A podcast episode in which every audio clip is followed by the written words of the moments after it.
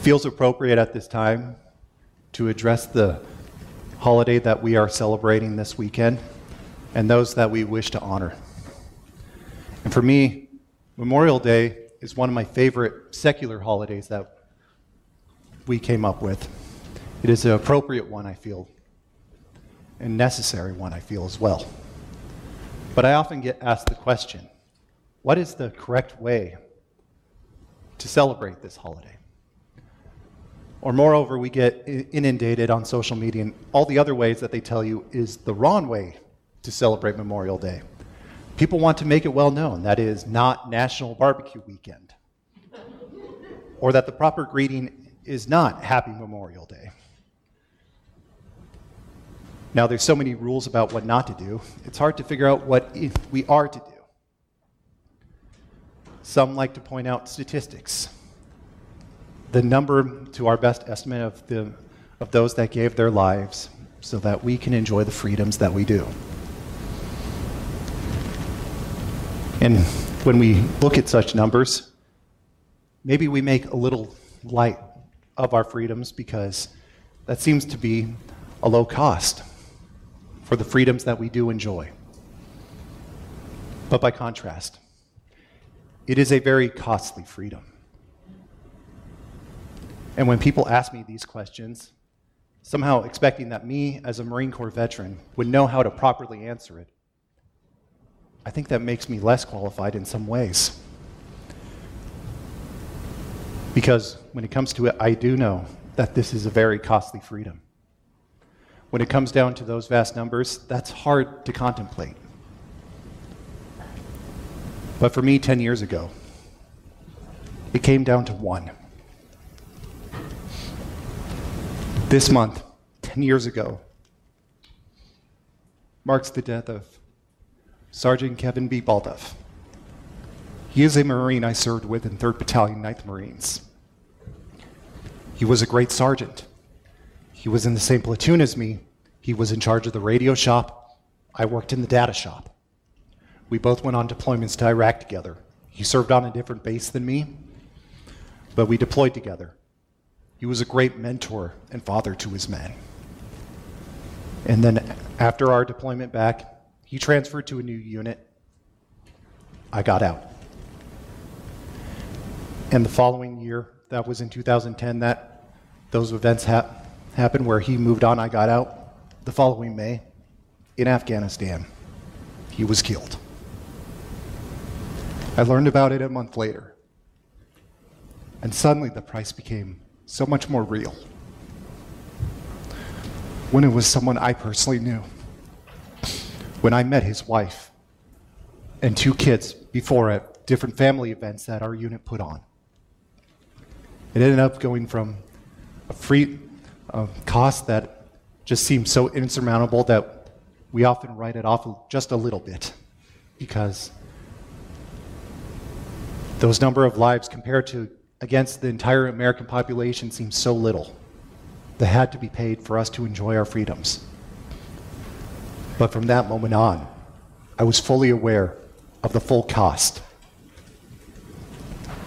That it wasn't because of, that it was not necessarily paid because of my own actions, but undeservingly, someone else had to pay a very deep cost for me to have these freedoms I do now.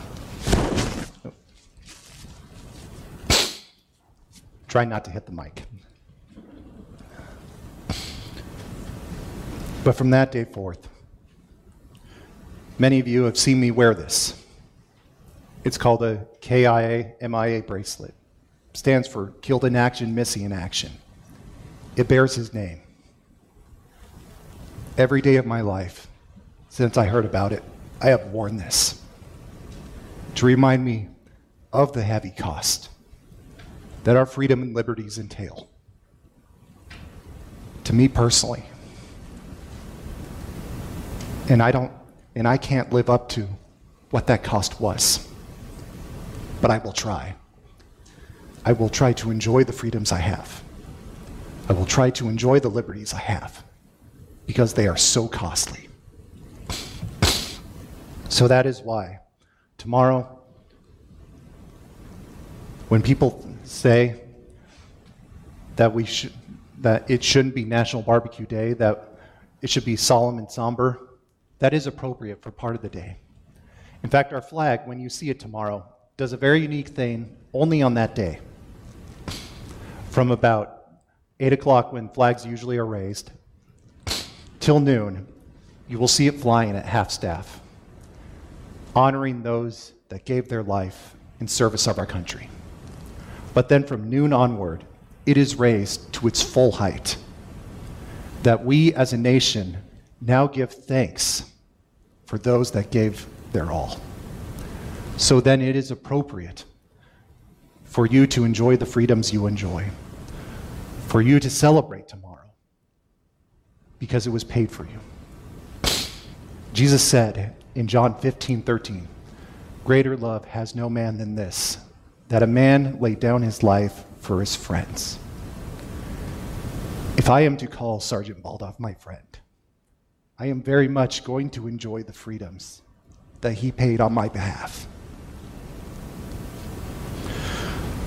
This quote I found very telling.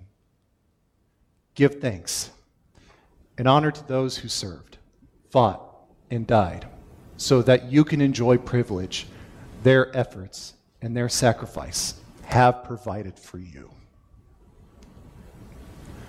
When you ask me how I celebrate Memorial Day, I could point out all the f- traditions.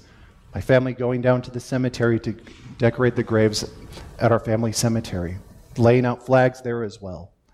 My mom on that Sunday morning playing Mansions of the Lord on the keyboard.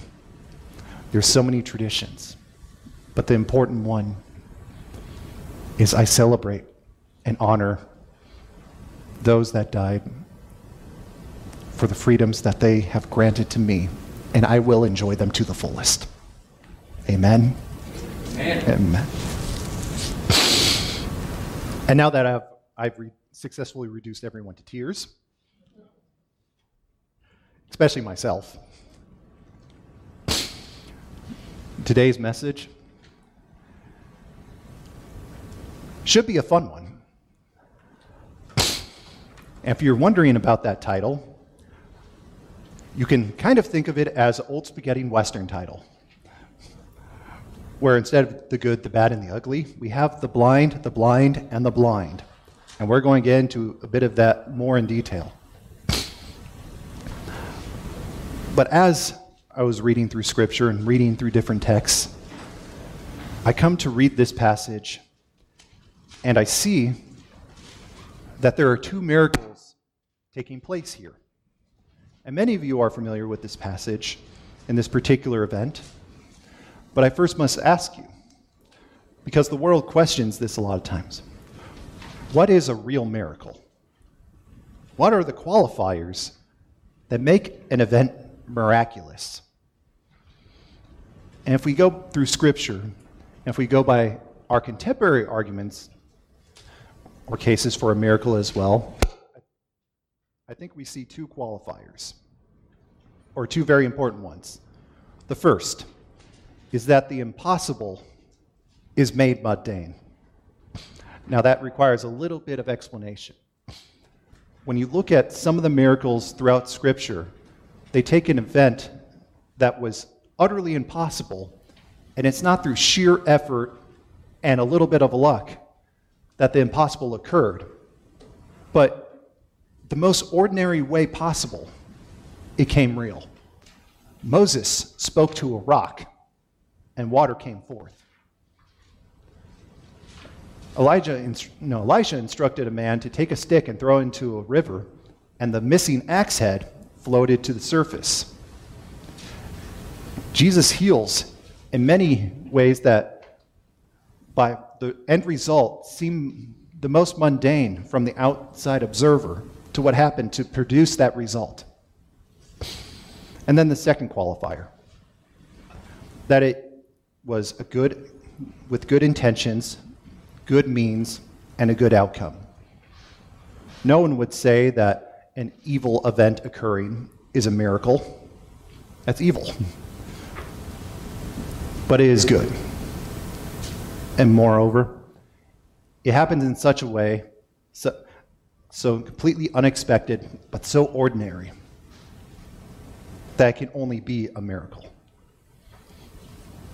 Now, in this particular passage, we're going to see Jesus uses a prior miracle to explain a latter one.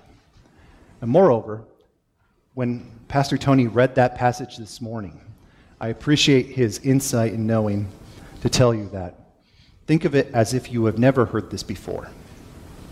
Because in that particular part of John chapter 3, to Nicodemus, when that was read to, when Jesus said that to him, those were brand new words. Those were brand new concepts. And no, if you were to go back earlier in that passage, Nicodemus did not understand that. The teachers of teachers was grasping at straws to try to reconcile what he was hearing to what he knew. Those were very difficult concepts. Even today, they're difficult for us to understand. But in this passage we're going to be looking at today, Jesus uses the first miracle to explain the second, and then the second to show how in real life that those words that Pastor Tony read came are going to come about. So before we get into our passage once again, a little more backstory. I know I'm sorry, it takes a little bit of setup. Because I said two miracles. And many of you turn to this passage already, and you see a man born blind receives sight. And some of you already know this story and are wondering where I'm getting the second miracle from.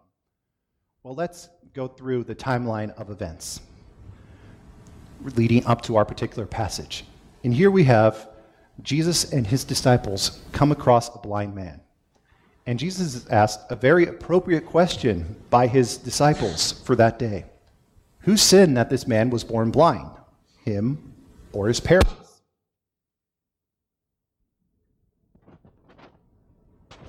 Let's see if that fixes it.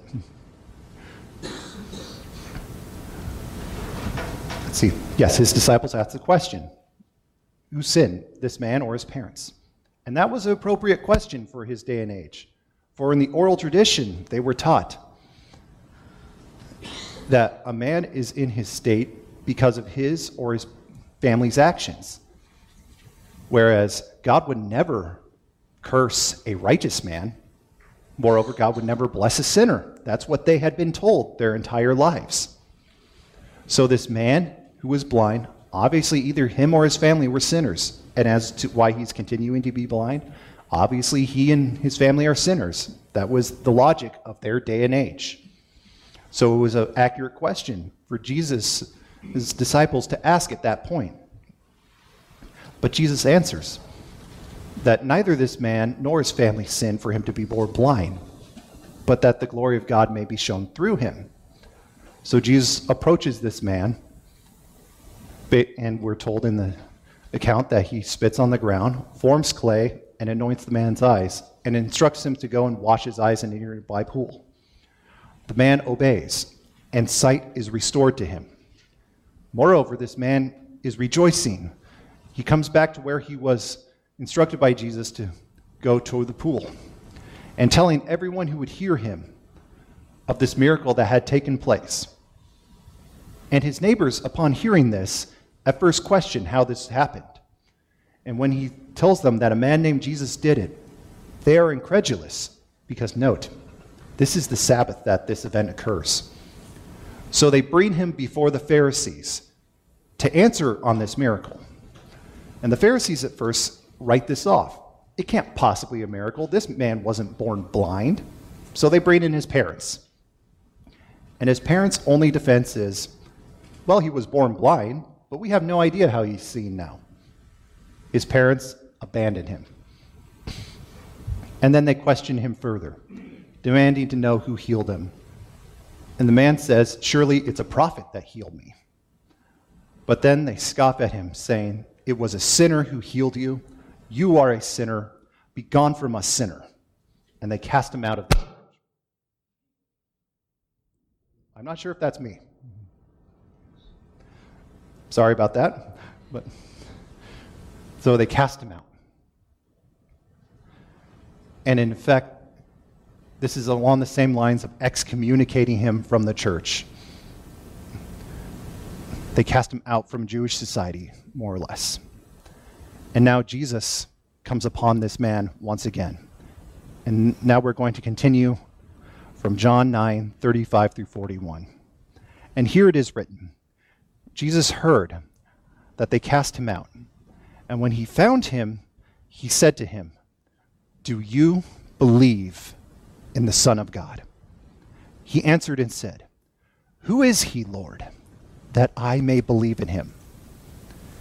He ans- and Jesus said to him, You have both seen him, and it is he who is talking with you. Then he said, Lord, I believe. And he worshiped him. And Jesus said, For judgment I have come into this world, that those who do not see may see, and those who see may be made blind. Then some of the Pharisees who were with him and heard these words, and he said and said to him, Are we blind also? Jesus said to them, If you were blind, you would have no sin. But you say, We see. Therefore, your sin remains. May the Lord add his blessing to the reading of his holy word. So, within this passage now, we have seen a second miracle. That, and in fact, it's almost an exact duplicate of the first miracle that Jesus had done in this chapter. Jesus heals a blind man. And I want you to pay attention to the order of events. In both cases, Jesus seeks an outcast blind man. His blindness is different this time. Before, he was physically blind. At this point in his life, now his physical sight has been restored, but he is spiritually blind. And Jesus seeks him out and asks him, in a sense, Do you want to be healed? In which he asks, Do you believe in the Son of God? Now, some of your translations may use the Son of Man. Some manuscripts contain one or the other. And in John's Gospel, Son of Man is oftentimes more appropriate. That's what Jesus is, uses more often to identify himself. But in almost every instance he uses the Son of Man, he connects it with his divinity and his association with the Father. So either works in this case. But Jesus seeks him out and offers the blind man what he really wants. The first time, it was sight. And this time, the blind man simply wants to worship God. He thought that by having his sight restored, that now he would be accepted, no longer one of those outcast sinners that were not allowed into the temple, but as a fellow believer. But when they heard about the miracle being wrought, they first doubted its authenticity. They doubted the one who performed it. And then they called him a sinner yet again. What he had been told his entire life to seek after has now been questioned. And here comes Jesus once again, offering the blind man what he really wants. And he tells him that is belief in the Son. And when the blind man questions on who it is that he might believe in him, he's ready. He's ready. He's right there to accept this. Jesus reveals to him that the Son of Man, the Son of God, is the one that had been speaking to him and is speaking to him even now. And the blind man obeys, where we see him in the most simple statement possible Lord, I believe, and worships him. Jesus reveals himself to the blind man, and now we see both the blind man being healed through his obedience and, and subsequently rejoicing. I'm not sure if that's my mic or if it's something else. Let me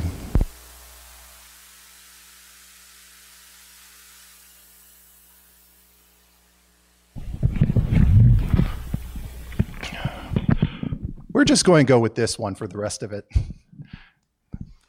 because this one didn't seem to have problems during the service. I'm sorry about that, though. So we see the parallels between the first healing miracle and now the second one, where at first it was his physical blindness that he sought to have healed, and Jesus healed him. And now, in much the same way, almost the exact same order of events, we have Jesus healing this man's spiritual blindness. And it was all through a simple expression of faith. And if you think back to John 3:16 that we had that Pastor Tony had read to us this morning, where it says, For God so loved the world that he gave his only begotten Son, that whosoever believes in him shall not perish, but have everlasting life. There, that same simple belief was all that was required. Not the rules that were invented by the scribes and the Pharisees, not some cost that had to be paid into the system, but simple belief. When Jesus came and sought him, the man only needed to respond with his belief, and he was healed. Both times, Jesus sought him and told him how he needed, what he needed to do to be healed, and the man did it. And once again, Jesus sought him out and told him what he needed to do. And the man believed, and it was so.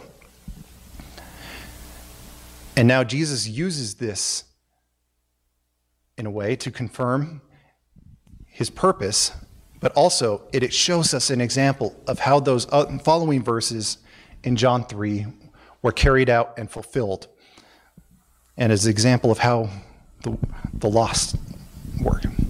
And there, now Jesus confirms his purpose in verse 39, and in which he says to them, For judgment I have come into this world.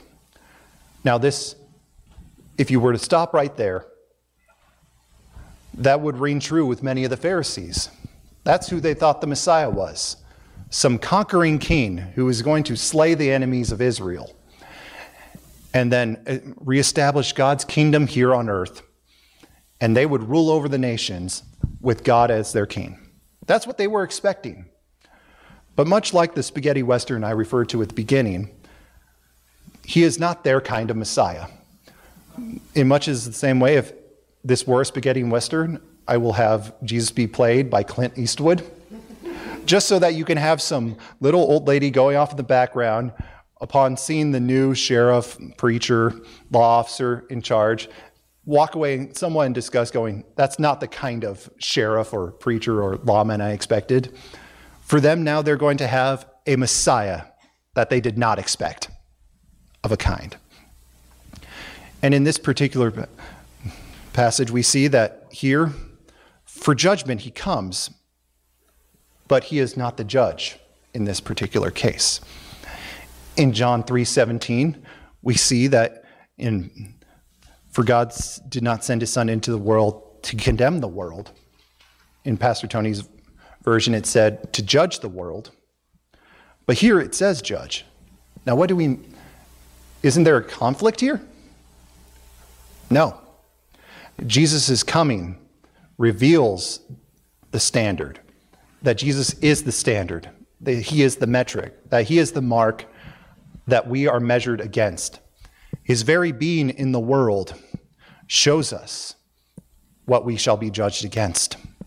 He himself is not the judge, he is the standard that we are measured against. And we can see that in verse 18 of John 3. He who believes in him is not condemned, but he who does not believe is condemned already, because he has not believed in the name of the only begotten Son of God. And there we can see that also if we go back to our passage in John 9, verse 39, if, after we, as we continue. For judgment I have not come into the world, that those who do not see may see, and those who see may be made blind. By Jesus' coming into the world, the standard is revealed that those who believe in his name are now granted sight. But then there's this latter one that those who see are to be made blind. What does Jesus mean by this? Well, that's also explained a little bit in verse 19 of John 3. And this is the condemnation that the light has come into the world, and men love darkness rather than light, because their deeds were evil. That when the light was revealed, they fled at it at full breakneck speed the other direction, much like Jonah, where he was told what God wanted him to do, and he chose to go to the exact go the exact other direction. And not only the other direction, but what's the furthest known point in the earth to go to? Tarsus. I will go there. The farthest known point in the world away from the destination God wants me to go. He fled, much like the light, much like the darkness flees from the light, and the light turns aside to the darkness. And now we come to others who make themselves blind. Not only do they flee from the darkness, but they in fact make themselves blind. And here we can see some Pharisees in verse 40 ask the question Are we blind also? In fact, the Greek almost makes it more of a double negative. Surely you do not mean that we are among the blind, basically asking Jesus for confirmation. You couldn't possibly be talking about us. Of course, we're righteous. We're rich. We live in the upper rungs of society. God has surely chosen to bless us. He would not allow a false priest or false prophet to assume the positions that we are in, they would say to themselves. They're asking for, comp- they're now demanding confirmation of their own position. Not asking, demanding, with the veiled threat behind it. But Jesus now uh, tells them if you were blind, you would have no sin. But you say, We see, therefore your sin remains. They heard Jesus' words clearly, but they did not understand it at all. And this is often why Jesus spoke in parables. So some would understand, and others would be left confused. They run and hide from the light. In fact, in another famous passage, where we're told that if our right hand causes us to sin, to cut it off, if our eyes cause us to sin, to pluck them out. Interesting enough, they have taken this formula to the other extreme. If my right hand causes me to realize that I am sinning, I must cut off this reminder of my sin. If my eyes cause me to see something that reminds me of my sin, I must not only pluck out my own eyes to not see it, but everyone must not see that thing that reminds them of my sin.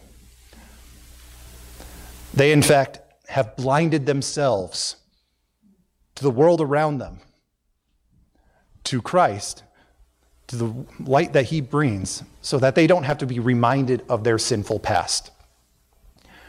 We have the physically blind that we saw early in this passage that we touched on briefly, the spiritually blind, the man who was formerly spiritually blind and physically blind, but now, how blessed is that man to think that of one that he goes from seeing nothing in his life to now one of the first things he sees is the Son of God blessing him. He didn't have to see all the filth of life. His eyes were filled now with some of the greatest sights ever to behold. And then we have the self made blind. And we can see that also taking place in John 3, verses 20 through 21. For everyone who practices evil hates the light and does not come to it, come to the light, lest his deeds should be exposed. But he who does the truth comes to the light, that his deeds may be clearly seen, that they have been done in God. They deny their own blindness. In fact, they don't want to be reminded of their blindness or their sin. They demand that you censor your life, remove that which offends them, lest they be reminded of their own sin. And ultimately, the fault is going to rest with them for why they are blind and when they stand before the throne of judgment. When God says, I never knew you. Because they themselves made themselves blind. And this is a powerful passage of Scripture that we have been looking at today. For we saw the miracle in the beginning, and that is certainly a great miracle by anyone's standards. Jesus, in the most mundane way, as far as we, from the outside observer, anoint, making clay and anointing someone's eyes and telling them to wash it in a pool, that seems like the most boring way to heal someone's sight. We have lasers to do that now.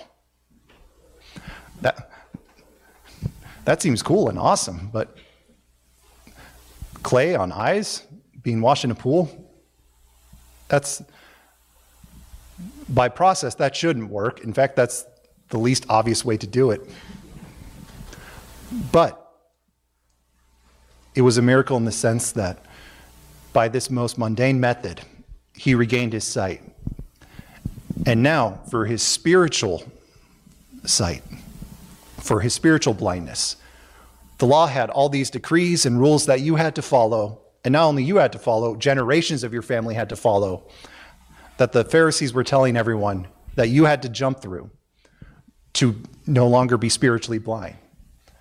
But then Jesus comes to him and tells him, It is belief in the Son of God that will give you spiritual sight.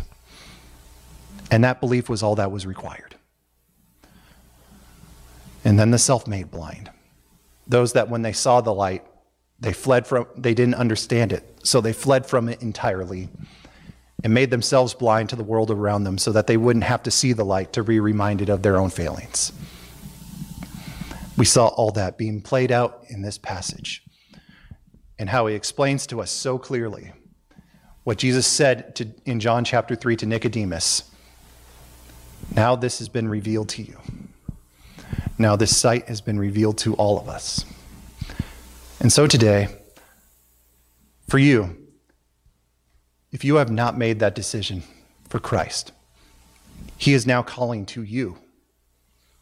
It is your choice in how you respond. If you want some long, drawn out process on how to do it, I'm going to simply turn to you back to the words that that man said Lord, I believe. And that simple statement alone and the belief that he placed in Christ was enough that when Jesus called, he answered and he was forever changed. It is, sim- it is that simple. Amen. Well,